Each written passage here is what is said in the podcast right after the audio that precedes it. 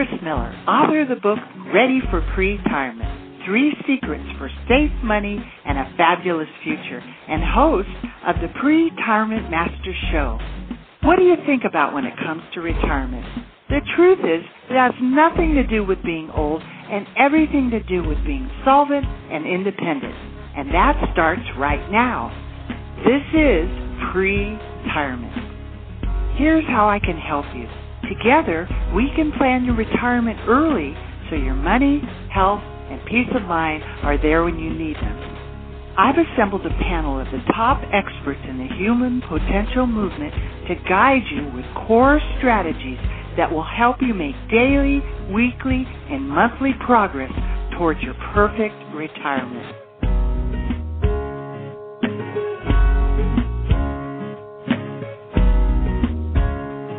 Did I matter? Hi, everybody. I'm Kris Miller, author of the book Ready for Pretirement. Three Secrets for Safe Money and a Fabulous Future, and host of the Pretirement Master Show.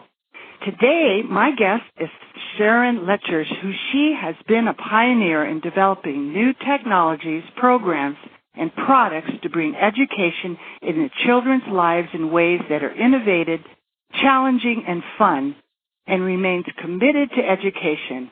She is co-author of the best-selling book, Think and Grow Rich, Three Feet from Gold, with Napoleon Hill Foundation and Rich Dad and Poor Dad, and 14 other books in the Rich Dad series. Sharon, I'm really honored to have you with us here today.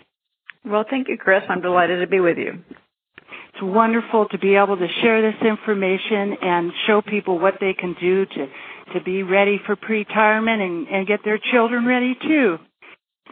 So, well, very important, particularly given what's been happening in the economy the last few years. Really. And it sure seems like everybody's going to have to recreate themselves and when you turn 50, you just decide that you're going to have a second life and and recreate yourself.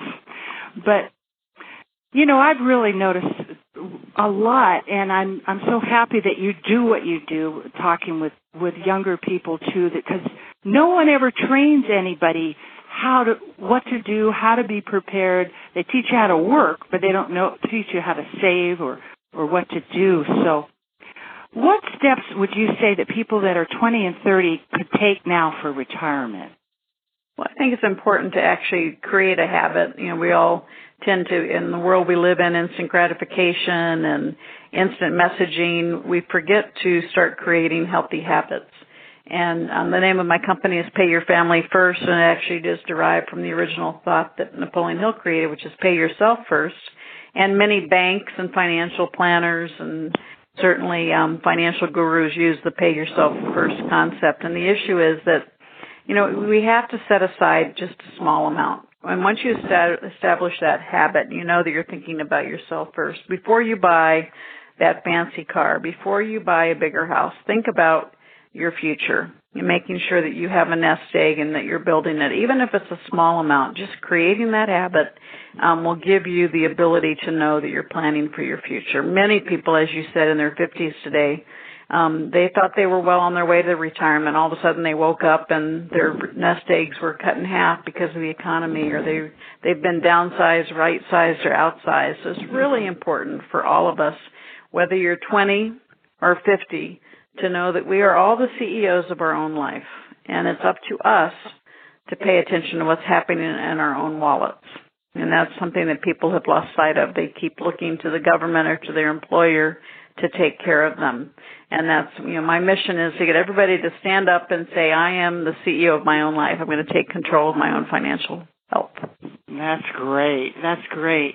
So you talk about the boomerang effect you know, the kids are all right, but what about your retirement account? Maybe you could share with us a little bit about that.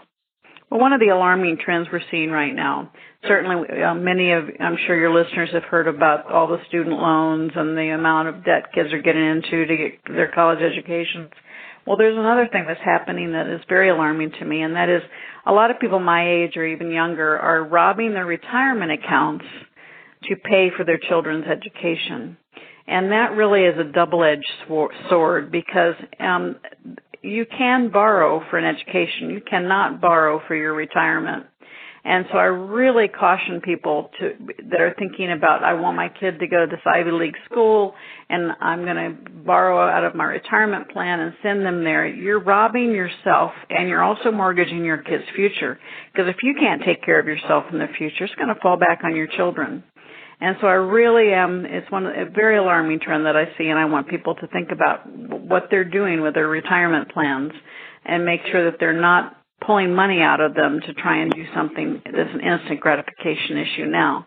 And if you're 20 and 30, if you you definitely need that higher education that still guarantees you higher income um, and better opportunities and certainly great education, but you can get it without necessarily making yourself so far in debt. So many young people are graduating with um, their doctorate or their you know they're getting advanced degrees in law and they're they're graduating from college a hundred hundred fifty thousand dollars in debt.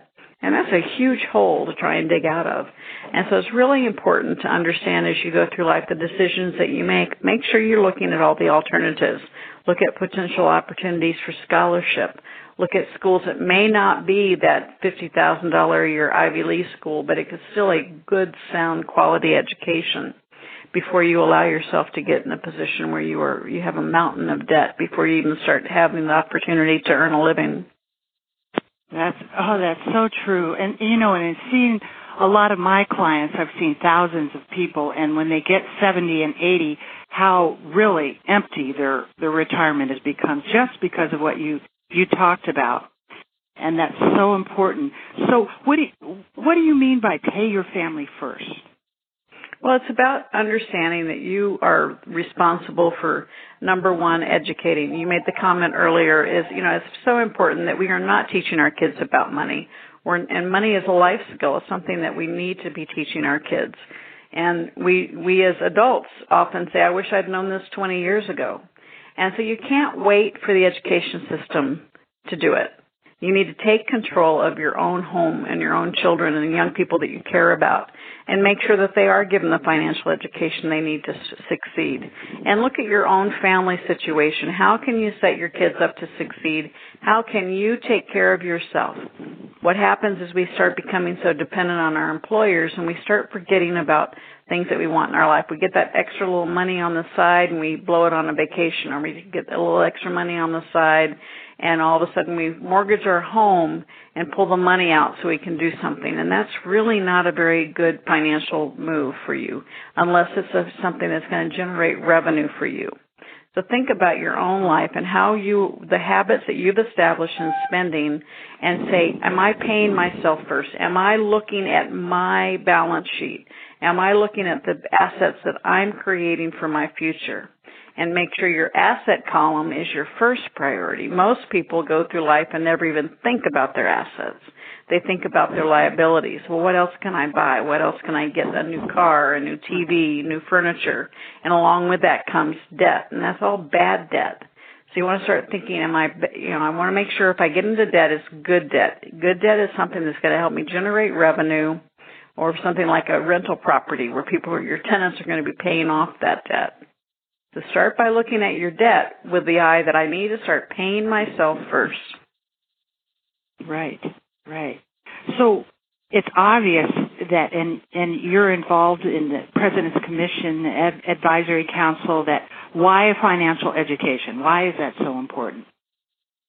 Well, yes, I was appointed by President Bush back in 2008 for the very first President's Advisory Council. I served Bush and Obama um, but since 2009, I've, also, I have been, I've been the national spokesperson for the AICPA, which is the American Institute of Certified Public Accountants on Financial Literacy.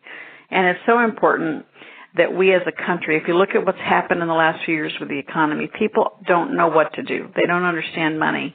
Um, they're getting, they're easily swayed by advertising. So you, people, young people are growing up in a family where they're seeing their parents using their credit cards but they're not necessarily seeing them paying them off every month. So they're getting this false sense of just charge it, the mentality I call just charge it mentality. And going to the ATM, yeah, you just put a card in and the you you know the machine spits money out at you. Right. And so that's what they're experiencing. That's the real life knowledge that they're getting. They need to see the complete picture. They need to know that you can't get the money out of the machine unless you've got money in the bank. And the way you get money in the bank is paying yourself or paying your family first. Right. So what would you say is at stake? People the future, the, fu- the future of your family is at stake. Um, you, everyone on this call has a choice. You can be a master of your money, or you can be a slave to your money. And unfortunately, certainly in America, we have a whole lot of people who thought they were masters and have found out they truly are slaves. And they're really they're they're trying to just make ends meet. They're barely making it, if at all, from paycheck to paycheck. And that means you're every ounce of every minute of your day you're thinking about money. And that is not a way to live. We need to get to the point where we are we are working so we can live, not living to work. yes, absolutely. So what would you say the solution? What would you what kind of steps would you give people to take? Well, the solution is right in your own wallet you know, we all want the government to solve it. We want, you know, we, we look at the national economy, the international economy. You and I can't control that, but we can control what's happening in our own wallet. Look at your own, where your own money is going. Do you have more going out than's coming in? That's a, you know, that's a, a recipe for disaster. You want to look and say, how, what am I doing with my time as well as what I'm doing with my money? Um, in my book, Three Feet from Gold, we created a, something called your personal success equation. And it really, it's, it's a pretty simple equation. I'm a CPA, so I go into numbers, but this, this is all words. And it's really taking your passion and combining it with your talent. Now you're, you, we've all heard do what you love, love what you do. Well, my passion, financial education, really came out of anger. I was mad because my son got into credit card debt. I was mad. I thought I had taught him about money, but I hadn't taught him both sides. He saw me when I used my credit cards, not when I paid them off. And so that was 20 years ago when I dedicated my professional career to financial education. And I'm as dedicated about it today as I was then. But the problem is, um, you take your passion, you combine with your talent, people think, well, that's all I need to do. I just need to do what I love and, and I'm going to be successful. But the world of business and the world today, you need other people. And so that, that personal success equation is taking your passion, combining it with your talent, and then finding the right associations surrounding yourself with the right people, looking for networks that can support you on what you're trying to do. Um, if you're if you are stalled and you feel in a stalemate in your life, then just go to a new group, go to a new networking group, branch out a little bit, learn something new, and then take good action. So again, passion, talent, finding the right associations, and then taking action is very important. And so if you do all of those things, you'd think that's a success equation. But when we actually were starting to go to print, I realized that the really truly successful people had something else. And so you add it to that equation. Passion plus talent, finding the right association, taking the right action, but also having absolute faith in yourself and what you're doing. It's that faith in yourself, your family, and your and your desire to succeed that helps get you through the tough times. You know, the the hardcore reality is if you're spending more than you're bringing in every month, you have to control yourself. You have to say, what can I change? How can I minimize my expenses? How can I reduce my expenses? Then, how can I increase my income? You, people say, I, you know, live below your means. Well, you, if you want to live below your means, that's fabulous. But you also have the opportunity to expand your means by looking at how can I start a business on the side? How can I earn more money? And so that's, those are the two answers. You either reduce your expenses or increase your income. But doing either will give you power. It will give you, the first step is always the hardest. But once you make that first step, you're going to get the motivation to take the next step. Right. Right. So you know, I, from reading uh, who who took my money, it appears that another bubble is getting ready to burst, and there's a lot of money gurus saying, you know, next year, or a few months, or 2016, and many of the baby boomers in 2016 will be pulling their retirement money out. So, what impact is this going to have on the economy, and why don't people take this seriously? Well, pr- primarily because right now the government tends to take care of everybody, and you know they need to take it seriously because we've got a government that has 16 trillion dollars in debt and is growing faster every day. And right. so, you know, it we are we talk about you hear terms like fiscal cliff. Well, the problem is you think you need to think about what it impacts at your family level. You know, the most successful businesses do one of two things. They solve a problem or serve a need. Well, we certainly have enough problems and enough needs today that if you're industrious enough, you have the motivation, you could create a business and start making more money. And it's what got us out of the Great Depression was free enterprise and entrepreneurship. It's what this country is based on. This country was founded on free people, free speech, free markets, and free enterprise. And right now, all of those are jeopardized by what's happening in the, in the in the economy and in the government. And we as a country, when we were in the Great Depression, when we got back to free enterprise and free markets, we were able to get out of the Great Depression. It's that supporting the small business owner. That's where the job creation becomes. And so that's what we need to do again now. We need to start encouraging business ownership. As small business owners open their businesses, they start hiring people. And that's where we come to the point where we can start creating jobs and get our economy working again as opposed to begging. Right now we have an economy that's begging. We need an economy that's working. Right, right. Tell us a little bit about Napoleon Hill's Think and Grow Rich. That's really fascinating how you got involved with his unreleased sequel. Well, Napoleon Rich, as I'm sure, Rich, hello, Napoleon Hill wrote Think and Grow Rich um, and um, many of your listeners probably are aware of it. But he he was charged with doing a research, spending his life researching the elements of success by Andrew Carnegie back in 1908. At the time, Andrew Carnegie was the richest man in the world, and he to a young Napoleon Hill, he says, "I want you. I'm going to open the door. I'm going to introduce you to all my rich friends." And I want you to, I think there's a common element that we all share on how we get successful. And so for over 25 years, Napoleon Hill dedicated his life for no pay, but he was able to talk to all the rich people and he talked to thousands of people that consider themselves failures. And as a result of his life's work, he wrote um, The Laws of Success, which became Think and Grow Rich, which was published in 1937.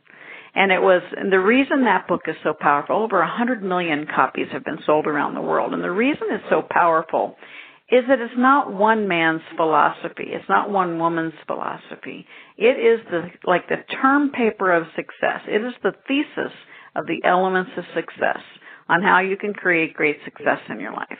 And so what we want to do is understand that that is where the power of that book comes. 1937 it came out and it really helped many of the today's successful businesses get started and focus and it's just as applicable today.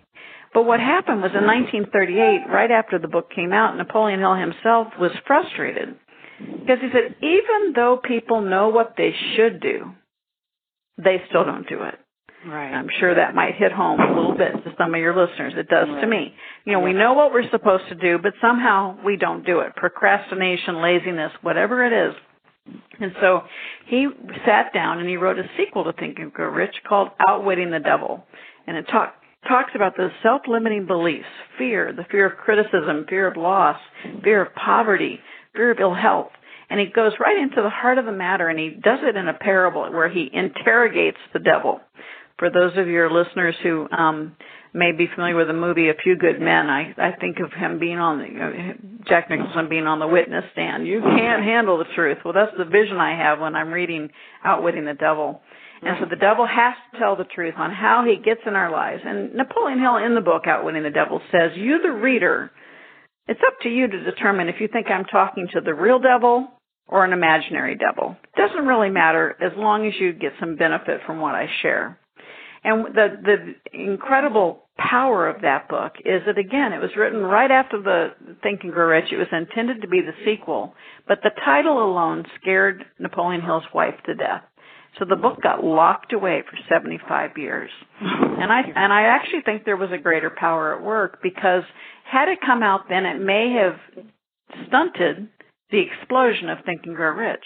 Mm-hmm. And now, not only is Think and Grow Rich powerful today, but I think our society today needs that extra kick in the pants about waking up and looking in the mirror and realizing that fear is what's killing us in our society, in our economy, fear and greed. And so outwitting the devil helps you look at yourself in the mirror and say, how am I holding myself back? What can I do to get past it? And it is a life-changing work. Again, intended to be the sequel to Think and Grow Rich, just released last year. I had the honor, Napoleon Hill Foundation and I have been working together for years. I left the Rich Dad organization in 2007 and they called me and said, Sharon, we uh we want to work with you and so we our my first book was with Greg Reid called Three Feet from Gold, which is where that you can find that personal success equation. And then as we were releasing and printing, just about the month we released Three Feet from Gold, I got a call from Don Green, who's the CEO of the Napoleon Hill Foundation, and he said, Sharon, we I need your help. I've got this manuscript. I'm not quite sure what to do with it. Will you look at it? And he sent it to me, and I was probably only the fourth or fifth person to ever read it. Again, in 1938, it was typed on a manual typewriter, so I had this tall stack of pieces of paper that had been handwritten. He made handwritten notes on it, and wow. I get it, and it's like I'm holding this hot potato called Outwitting. I said, "Oh, I don't know. This is pretty negative. I'm not, you know, outwitting the devil. Whew, this might be kind of, you know, testy." Then I read it in one night and an incredible sense of calm came over me because it truly was absolutely life changing for me. And it's been life changing for everybody that's read it because it really gets to the heart of the matter where we as a society need to start taking personal responsibility and creating value. You know, I, you think about it. Every night when I went to bed, my father would say, Sharon, have you added value to the world today? Wow, that's beautiful. And if all of us could start thinking about that every day, are we taking or are we giving? Are we adding value to the world or not? That's beautiful. That's it, really inspiring. So, what would you? What you know, it's hard to boil it down book, but if the if you would take like three main points from that book, or what's the essence that you could share with everybody about that? Well, there's one area where he talks about um, drifters and you know in his in his terminology you're either a drifter or a non-drifter. And a drifter is somebody who kind of goes with the flow is easily manipulated um doesn't really have a definite purpose doesn't really have a goal kind of just gets easily swayed. And the devil says you know that's the person i love. I just you know i clap my hands because i can just just get them to go in all kinds of different directions and i can wreak havoc in their life and then he compares the non-drifter, somebody that very few people of us are truly non-drifters, and that's where you have a definite goal, you have a plan, you know what you want in your life, and you're driving and striving for that goal. And yes, sometimes we get off course, but we always know how to correct. You know, and in this book, The Devil Reveals, you know, somebody that really knows what they're doing and where they're going, I don't really waste my time because I have so much fun with the drifters. And so you think about the t- periods in your own life when maybe, oh yeah, that was me. I was a drifter. And then you think about the periods when you're driven and you and you're a non-drifter and how much more you succeed and how much more you accomplish. And then he talks about the ways that you could seven steps you can take to outwit the devil in your life. And the first one is truly having that goal, having that definite of purpose. And the next one is thinking about adversity. How do you deal with it? Do you look at adversity as a learning opportunity? Don't let a failure or a mistake define you. Look at it and say, okay, what am I supposed to learn so I don't do it again? And then it talks about how you're spending your time. Just as important as how you're spending your money. How are you spending your time? Are you allowing your time to be loafing, couch potato, and wasting away your time watching TV, or are you using time to drive yourself forward and to accomplish things in your life? And then your environment. Who are you hanging out with? What is your environment? Nine times out of ten when somebody's stuck, I say, what have you been doing? Who have you been hanging out with? Right. If you look, you know, we often say if you look at the five people you hang out with the most, that's they're going to be that's your future. And so if you want something different, change your environment. Now, some of us can't fire our family. We can't change our family. But we can limit the time we're with our family. We can limit them if they're not propelling you forward. If they're not there supporting you, find people who will. That mastermind concept, which was also created by Napoleon Hill, that made creating a group of people who bring value to what you want to do and are there to cheerlead you and to help you succeed. Don't, success is not about a lone ranger. Success is a team effort. And so allow yourself to surround yourself with people who support you and want you to succeed. And that environment will help speed you to your success. And he talked about if you do all those things, if you do the, you know, learn how to have your goal, learn with adversity, understand how you're spending your time, um, how you, who you're hanging out with, then you become harmonic, almost like a, a habit. You form a new habit. All those things working together, then it becomes like, oh my goodness, success becomes easier because you've established positive habits. And that's when magic really starts happening in your life. And then he talks about having a little caution in your life. Make sure when you are going to do something, when you're going to make a phone call, send a fax, send a text, is what you're going to do going to help you towards your goal or is it going to help the recipient towards their goal? And if the answer is yes, by all means do it. However, if you're just trying to vent, let off some steam, that's negative energy let go of it. Don't send the text. Don't send the email. Don't send the you know the the make the phone call if you're not moving in a positive direction. Right. Absolutely. Boy, those are beautiful steps. Very, very nice. Well, you know, young people, a lot of people are in debt right now, and it's really difficult to start a business. So, what can young people do to get rid of their limiting beliefs when it comes to their finances? Well, the the first one is we're you know the instead of having thinking we're in a world of abundance, most people think they're in a world of um, scarcity. Right. So that's the first step. The first step is to start changing your, and that's where outwitting the devil is so powerful because it helps you look at how you grew up and uh, your educational training, your religious training. You know, if you, if you were if you learned through an element and environment of fear, it impacts you for the rest of your life until you look at it. Once you look at it and see it, you can get rid of it.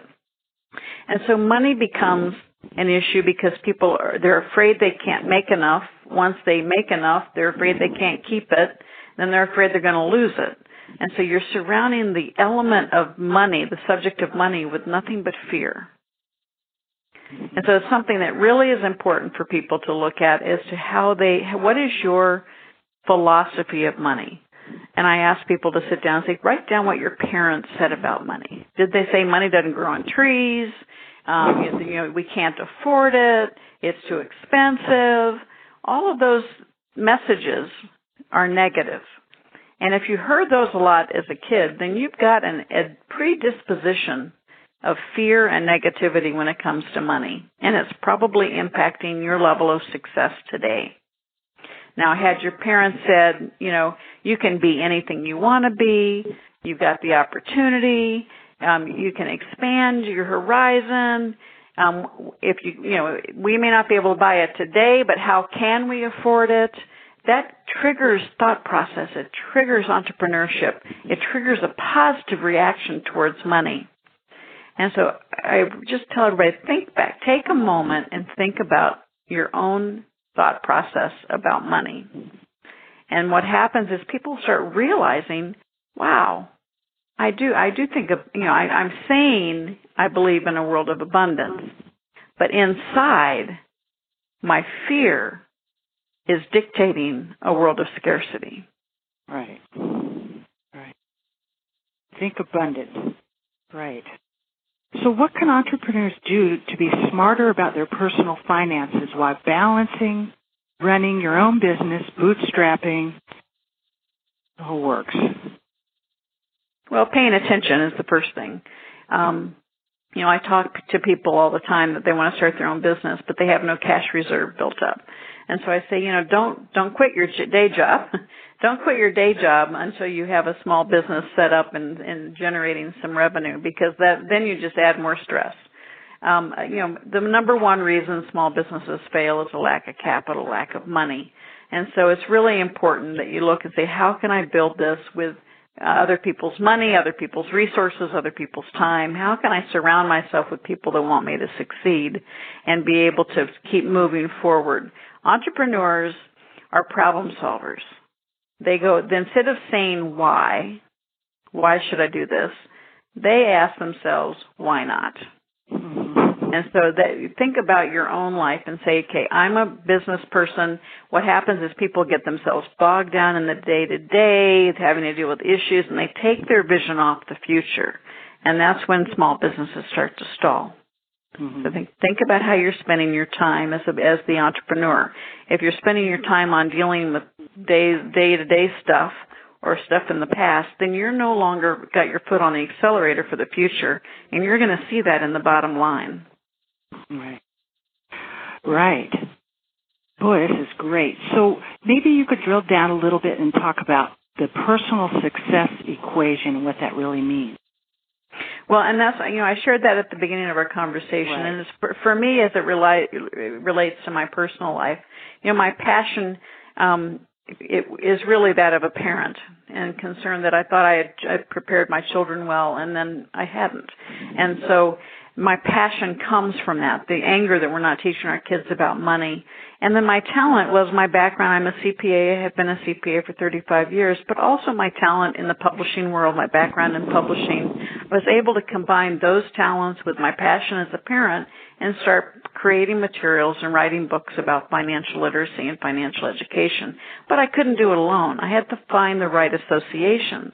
And so my associations were publishers and media partners and people who lo- you know, liked what we wrote and came back to us and said we want to share it finding the right associations for people when we wanted to go into a coaching business. We find the right company that does that so that we could partner with them. So think about your own, how can you team up with a strategic partner to get to where you want to go rather than building it yourself?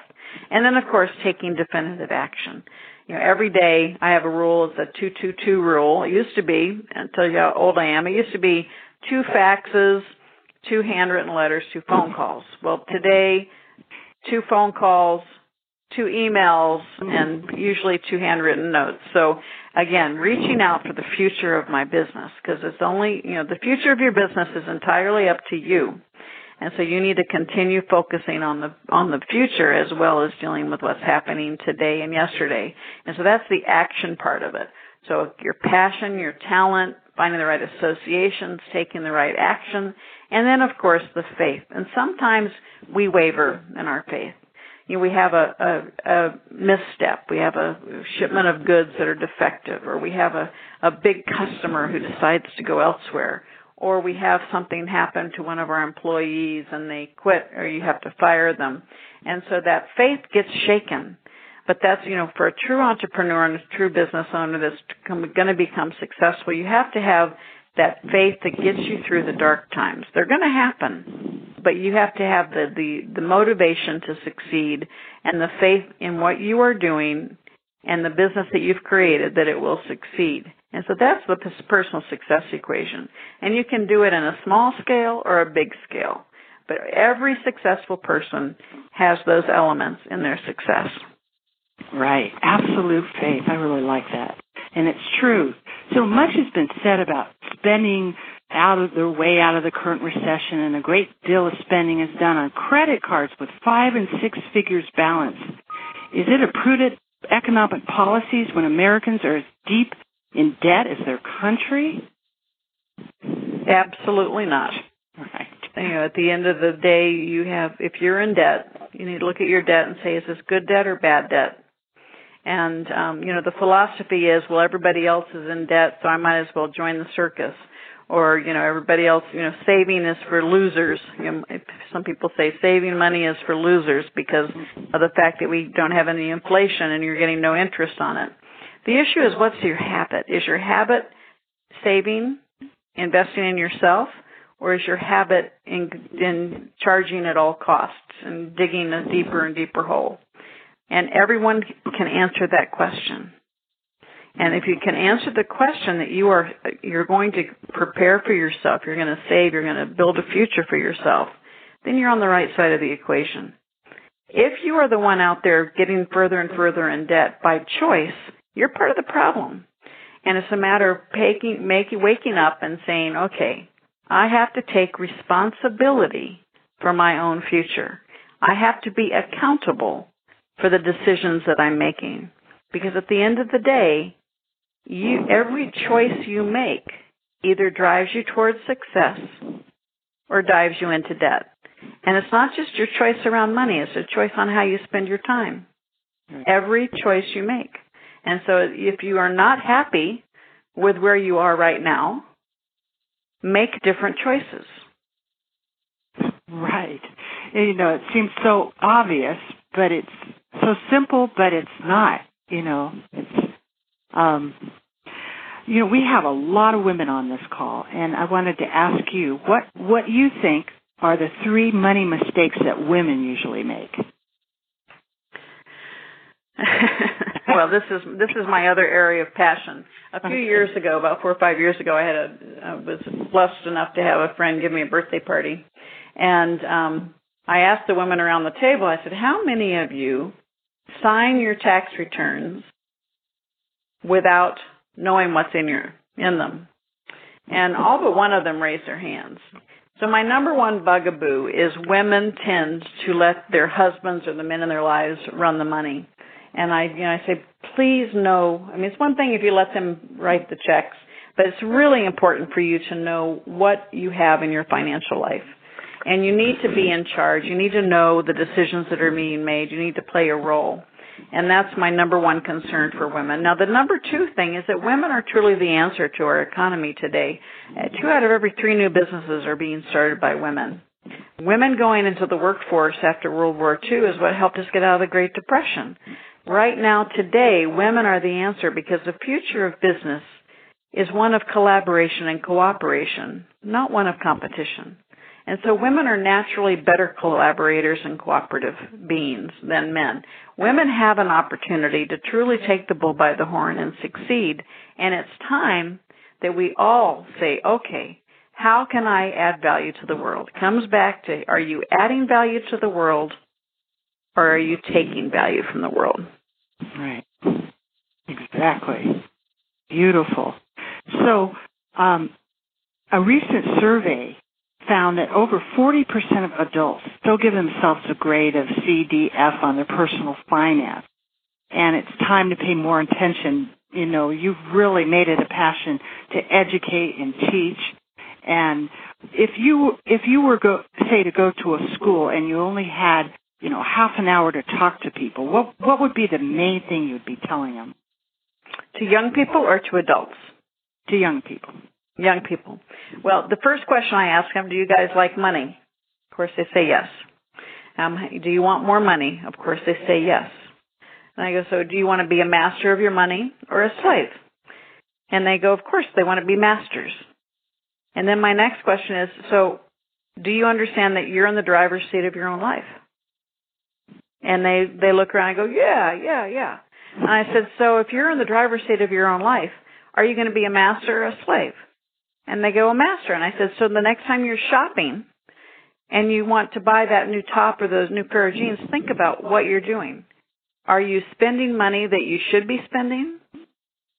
Are you truly making wise decisions? Because every decision you make with how you spend your money or how you spend your time drives you to success or dives you into debt.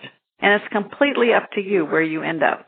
It has nothing to do with your parents. It has nothing to do with your friends. It's what you choose to do. And if you choose to go the way of spending a lot of money that you don't have, you're choosing to become a slave. Right. Exactly. Okay, so then what would you tell the adults? The adults are eh, very simple. Look at where you are today. Are you happy with where you are financially? If so, great. What more can you do to add value to the world? If you are unhappy with where you are today, acknowledge it and say, what can I do? One of two things. I can reduce expenses or I can increase income or both. And first start looking at your debt. List out all your debt. Label your debt. Is this good debt or bad debt? Just the knowledge of what you have is powerful. If you say, if you start realizing that you've got these four credit cards and one of them you're paying at 22%, pay attention to that one first. Get rid of the card that is costing you the most money. It's so important that people, you know, people want someone else to solve it. They want the white knight. And today, the white knight is in the mirror. Amen. That's right. Absolutely. Okay. Now, what would you have the parents teach their children, their kids about money? Well, the first thing is you need to start talking to your kids about money. You know, kids um, are very astute, and they their experience in life is what they see. So what they see on billboards is how to spend money. What they see when they're in a store with you is how to spend money at the checkout counter. Look at all the candy, all that stuff. It's right there. Buy, buy, buy. And so they are inundated with messages of spend, spend, spend. Um, you know, mom, I want this, I want that, I want this, and that's natural. So you have to, as a parent, have to say, okay, so along the way, we need to have conversations about we're in McDonald's, you know, John or or Julie, this hamburger wrapper is made by a company that uh, isn't McDonald's, and the straws come from another company. And you know, the owner of this McDonald's isn't here. They just own it. They're a business owner. It's run by high school students. Just starting to open up with them about the world of money. On my website, SharonLechter.com, I have um, a, for free download 30 ways to start talking to your kids about money. Um, it's not rocket science. It's just a matter of starting to educate them about the value of money. They know what the buying power is of money, but they don't understand the earning power to get that amount of money. And so um, we developed a for high school students a game called Thrive Time for Teens, and it's won all kinds of national awards. But the greatest award I have is when I see young people play it and their the lights turn on. It's got a lot of humor, they have a lot of fun, and they win the game by getting to the thrive spot and every decision they make either takes them up the board or down and they start realizing that they truly are the ones in the driver's seat of their own life. And so the the bottom line is they realize they go, why aren't they teaching me this in school? This is what I want to learn. I want to learn this stuff. It's so important that we start talking about re- the reality of money. If you have kids that are over the age of eight, I can guarantee you they know what's been happening in the economy. If it hasn't happened in your house, some of their friends, their parents have lost their jobs, they've lost their homes. You know, there's a tremendous amount of financial stress out there.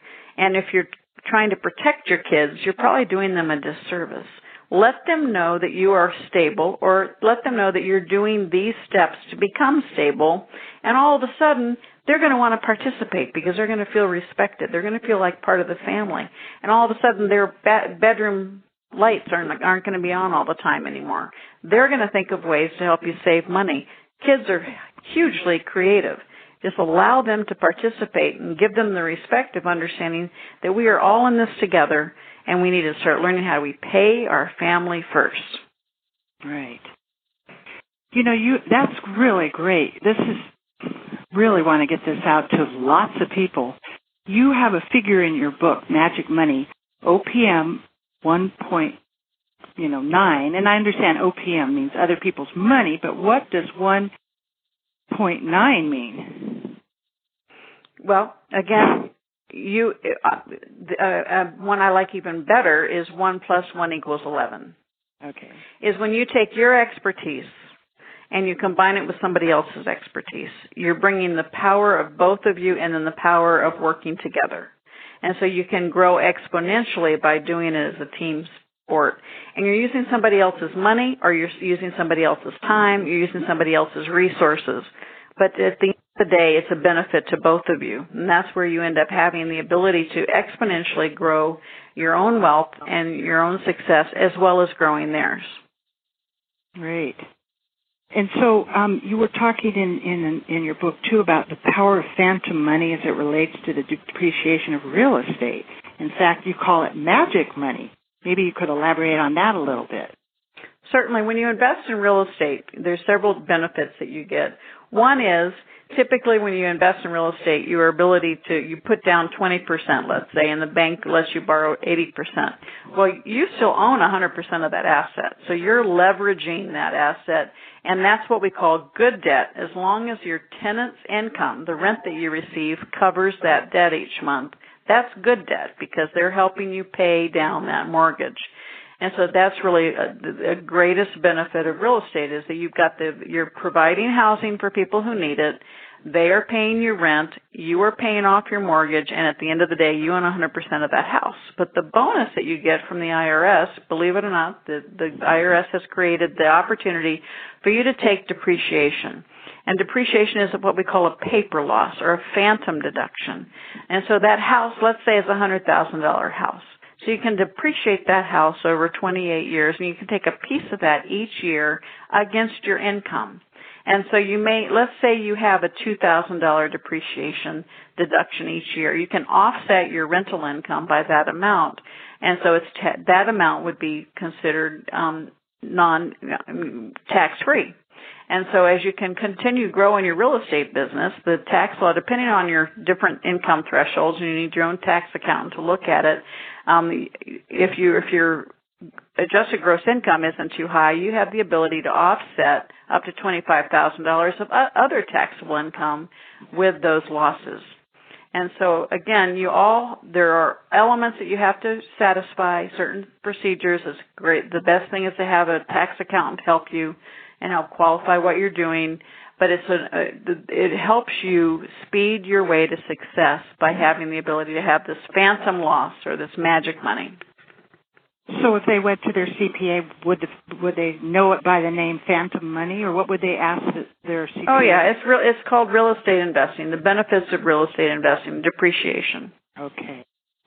All right, and then you were talking in your book that um, the between the DB plans versus the DC plans. What does that mean? Well, huge difference today. When we originally wrote the book, um, we were in the midst of many, many companies. Uh, my parents' generation had defined benefit pension plans. So you work for a company for 25 years and you grad, you retire and you get a gold watch and you get, you know, $5,000 a month for the rest of your life for as long as you live and it's up to the company to find out, you know, come up with that money through their through their pension plan. That was called a defined benefit plan, and there are still there are still some companies out there that have them. But over the last 15 years, the the laws have changed, and most companies have moved to something called a defined contribution plan. You can think of it as your 401k.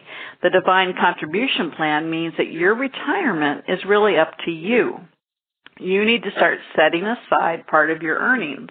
And many companies agree to match that. So you consider, you've heard 401k matches, um, employee retirement matches. That's where the, the, your employers are saying if you put away 4% of your income, we'll match it 100%, we'll match it 50%, you know, anything could be 6% of your income.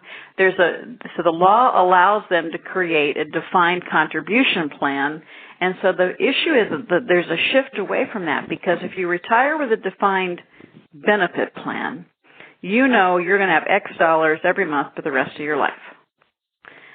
If you retire with a defined contribution plan, you're only going to get what you put aside and what the employer put aside over the rest, over that period of time.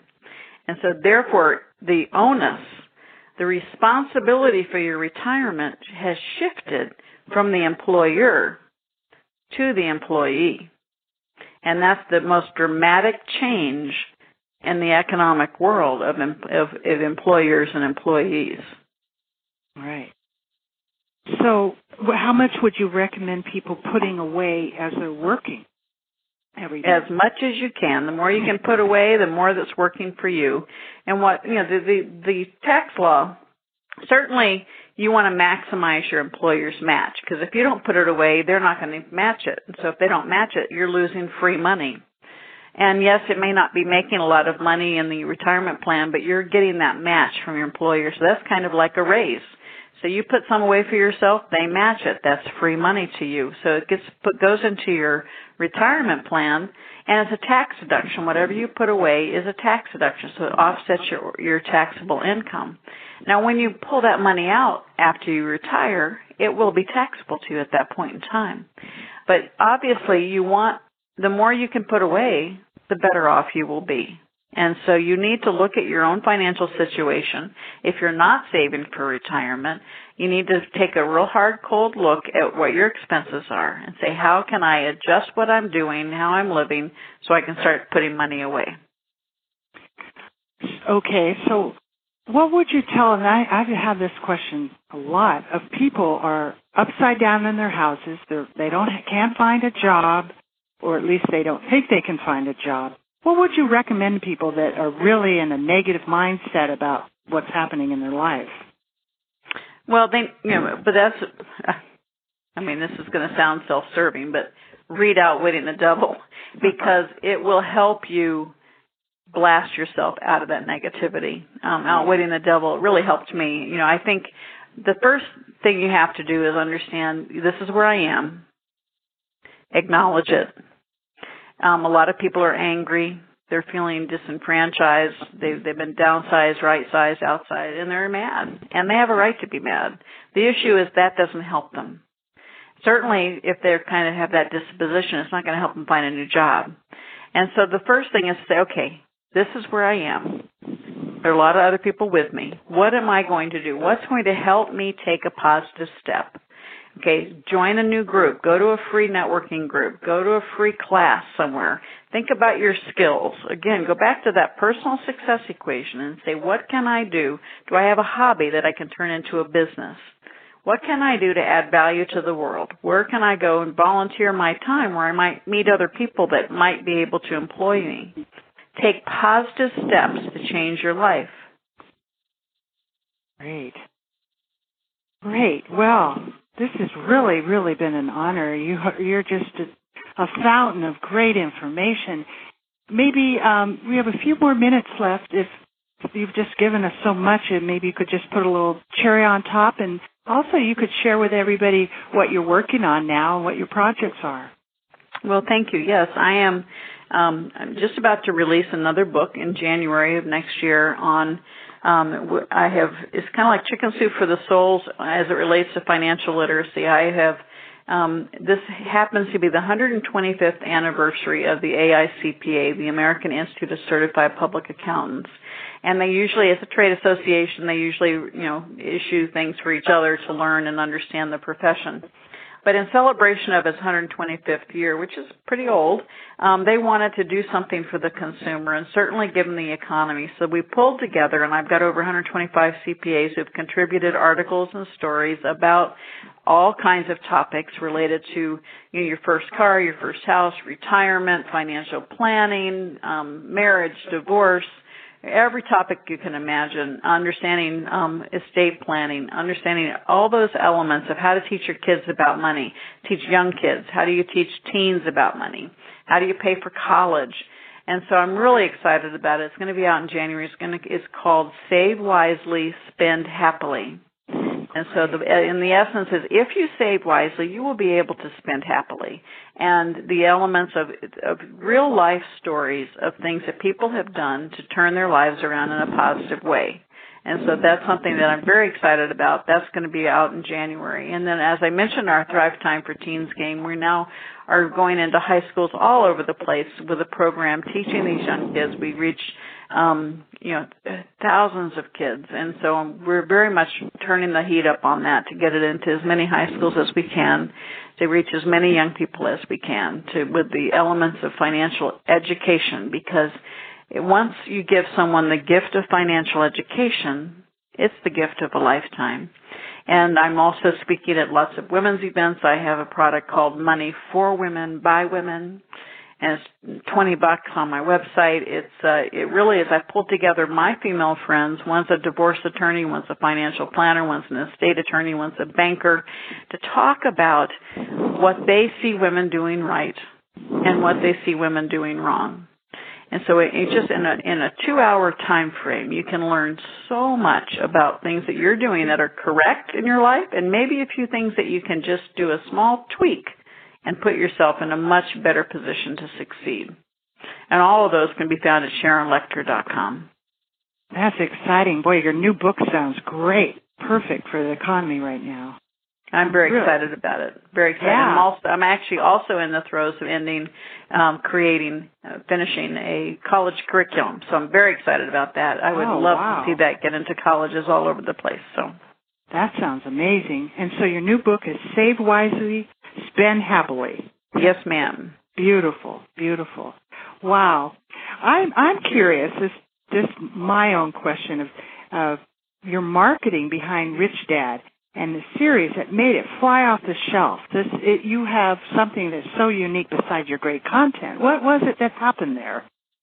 Well, it comes back to the success equation I just shared with you that is in Three Feet from Gold. It's what I have lived all my life. And that a success equation is the power of association.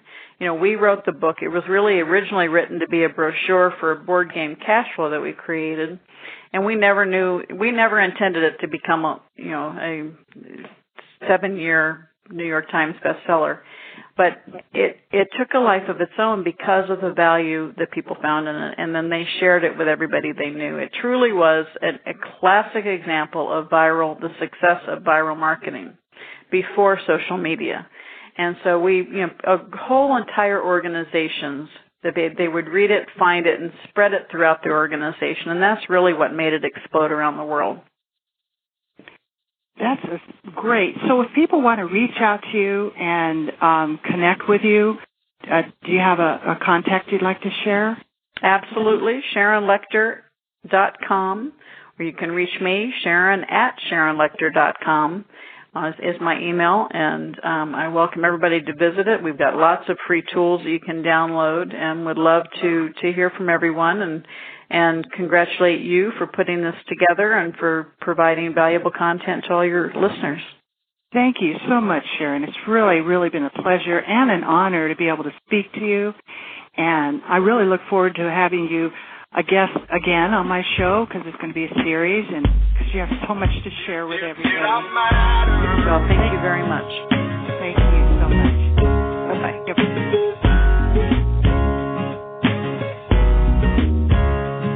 Found out you can't take a curve at 85. My whole life flashed before my eyes. I braced myself to leave this world behind. As a million questions raced across my mind. Did I live? Did I love? Did I matter to someone? Did I give everything I had to give? Did I save any souls? Was I worried about my own? Was I haunted by the things I never did? Did I embrace each day with faith, hope, and laughter? Did I matter? Did, did, did I matter?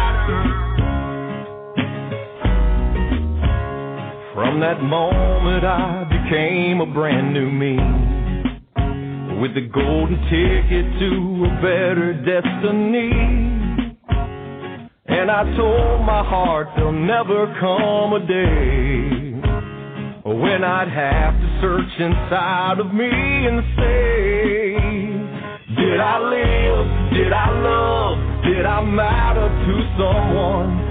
Did I give everything I had to give? Did I save any souls? Was I worried about my own? Was I haunted by the things I never did? Did I embrace each day faith, hope, and laughter? Did I matter? Did, did, did I matter? I hope I can be a voice of inspiration and my story finds you well. Cause when the curtain falls, there ain't no second chances, and you don't wanna ask yourself, Did I live? Did I love? Did I matter to someone? Did I give everything I had to give? Did I save any souls? Was I worried about my own? Was I haunted by the things I never did? Did I embrace each day with faith, hope, and laughter? Did I matter? Did I matter? Oh, oh. did I matter?